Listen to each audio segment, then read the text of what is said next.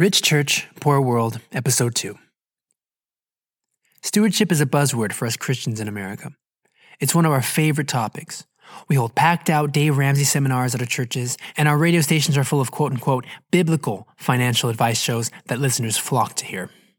You would think that financial freedom was three pegs above spiritual freedom on God's priority list, the way we Americans eat up any financial wisdom we can get. Sadly, we've painted our idol worship of financial security with a quote unquote stewardship brush to make it seem like setting ourselves up for a life of financial comfort is what God really wants. And unfortunately, our concern for wise stewardship doesn't extend far past ourselves and our own individual advancement. A positive of all of our Christian financial success plans is that most do encourage Christians to give a full 10% to their church. But too often, there is little, if any, interest in how these funds are being used. The mindset in giving is often self beneficial. It can be along the lines of, I've given my 10%, so the Lord will bless me, and that's all I'm really concerned about. Ultimately, there is little concern as to whether or not the funds are being best distributed to advance God's kingdom. As a result, we've reached a place where only 2 cents in every $100 that is given to churches in America goes towards reaching people who have never heard the gospel. Now, in case you didn't catch that, it wasn't 2 cents in every dollar, it was 2 cents in every $100. The fact that we give so little to advance the gospel is almost worse than giving nothing. Because every time the question arises, we simply point to the tiny amount and say, see, we're supporting missions. But isn't our main objective to preach the gospel to every nation? Weren't those Jesus' final marching orders before ascending into heaven? We haven't just taken our eye off the ball, we're not even playing the right game anymore. In the last episode, we pointed out that the average American church devotes more of its budget to building maintenance than it gives to international missions which is a sad reflection of our priorities, but perhaps no statistic shows our condition more than the fact that almost 50% of church budgets go to pay church staff. Why is so much staff needed? It's because we are a nation of spiritual babies who have not matured and require full time care from church leadership. We're also lazy. We've outsourced the work of being a Christian to our church staff. And in exchange, we expect to show up on Sunday morning, turn our children into the state of the art child care facilities, enjoy singing along with the most talented worship leader money can buy, and hear an inspirational message that never runs too long. Unfortunately, many people in church leadership have been far too willing to accommodate this attitude. Church shopping has become a totally acceptable phrase in American Christianity, and if you want to keep people coming back, you'd better cater to their every need.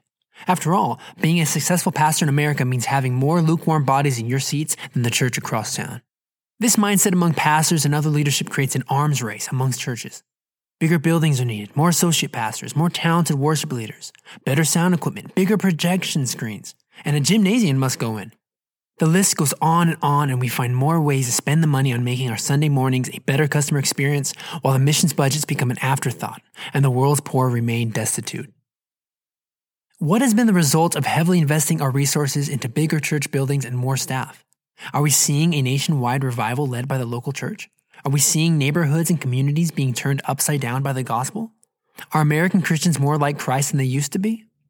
There are some exceptions, but for the most part, the answer to all these questions is an empathetic no. In fact, our strategy to cater to our me centered version of Christianity has only hindered the American church. Studies show that 65% of our churches are declining or have plateaued, and the number of people in America who identify themselves as Christians has dropped by 12% in the last decade. Without a doubt, the most alarming reports are the ones we see in the generation of young adults in America, where at least 6 out of 10 young adults who grew up in the church have walked away from their faith. How can this be? We've invested the best childcare programs and hired the best pastors to oversee our children's ministry. We've not only hired youth pastors for high school, but for middle school as well. Every step along the way, we have invested in our children, and yet when they become adults, the majority of them are walking away from their faith. We love to blame our culture for this, but if we're honest, the church has endured far worse cultures than ours. No, the problem is with our version of Christianity, not the culture. Kids see better than they hear, and we've set up an example of Christianity that is a bunch of words and no actions. I imagine these young adults thinking, if mom and dad really believe that people without Jesus are going to hell, then they would focus more on reaching the lost than their retirement fund. I picture them thinking, if they really believe this stuff, they would be volunteering at church instead of just showing up 10 minutes late every Sunday and complaining if the message runs overtime. I picture them thinking, if all of these people at church were really filled with the love of Christ, they would be talking about reaching the needs of the world instead of bickering over what color the carpet is going to be in the sanctuary. It's the poor example of what it looks like to be a Christian that has turned off so many young adults. Imagine if the focus of our churches became working together to meet the urgent needs in our communities and around the world, while making significant sacrifices to get the gospel to people beyond our church walls. What a difference that would be to the country club Christianity our young adults have come to know and reject. The last question we must consider is if the large investment in ourselves is leading to a church filled with people who are more Christ like. We may be failing in other areas, but has our large investment in church experience, Bible study programs, Christian cruises, and Holy Land tours led to Christians who beam with the love and character of Christ? Let's ask those outside of the church for an honest answer. In a recent study by the Barna Group among young Americans who are outside of the church, it was revealed that 87% said yes when they were asked if they believed Christians were judgmental. When asked about hypocrisy, 85% said they considered Christians to be hypocritical. 75% said we were too political, and 70% agreed that we are insensitive to others. Was Jesus judgmental, hypocritical, overly political, or insensitive to the needs of others? It appears we need to give ourselves another F for the category of Christlikeness. In spite of our large investments in bigger church buildings, better Bible study training courses, or more staff, we are not reaching our communities for Christ. In fact, we are turning them off. Do we need any greater proof to see how flawed our methodology has become? Given the complete ineffectiveness of our current church strategy and the fact that most of the money we give to our churches comes back to directly benefit us instead of reaching others, Christians who have a sincere heart for the lost both in America and overseas must ask themselves a tough question that will likely not be popular among pastors. Is it time to give more money to organizations that are working specifically to reach the lost and meet the needs of the poor around the world than we give to our local church?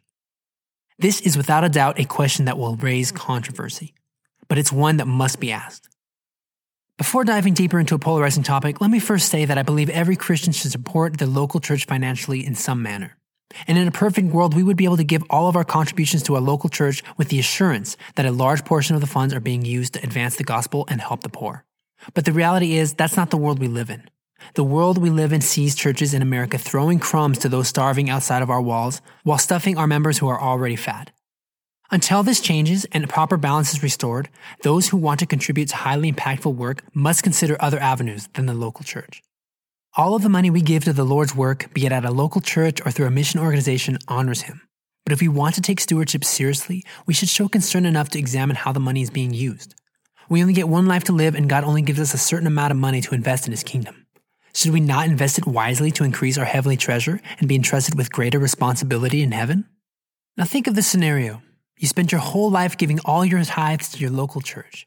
Assuming your church is like most other American churches, the majority of the funds go towards benefiting the church and its members. The leadership goes along with the American church culture and assumes that any surplus of funds should be used to upgrade the sound equipment, hire more full time staff, or be tucked away for when the building needs a new remodel. After all, it will be harder to attract new members if the church looks outdated. The funds you give are by no means completely wasted. The church grows and then plateaus, but remains a foundation for local Christians to be encouraged. And while very few outside souls are saved from the church's work, at least there's the assurance that it's raising up the next generation of Christians. That is until 60% of the kids mysteriously walk away from their faith when they become young adults. Now think of this scenario. Upon being made aware of the incredible needs around the world, you recognize that you can play a big part in meeting those needs through financial giving. You recognize the need to still support your local church, and so you decide to give half of the tithe to the church and give the rest to other urgent needs around the world. With less funds to squander, the church actually requires more of its members to volunteer and use their spiritual gifts. The result is a healthier, more vibrant church that sets a strong example of service and sacrifice for the next generation. Over your lifetime, the other 50% of the funds you gave to Christian organizations working on the front lines around the world contributed to the drilling of 50 wells in remote towns in Asia where the people were previously dying from contaminated drinking water. These wells opened the door for the gospel to be shared with each village. As a result, an average of two families in each village accepted Jesus as their Lord and Savior. And because you continue to give, missionaries continued to work in these villages, and over time, an average of 30 people were saved in each village. The total number of people saved because you faithfully contributed to this work was 1,500. And that's not even counting the number of souls these new believers could potentially lead to Jesus. This is the harvest of 30, 60, or even 100 times as much as had been planted that Jesus was talking about in Matthew 13 23.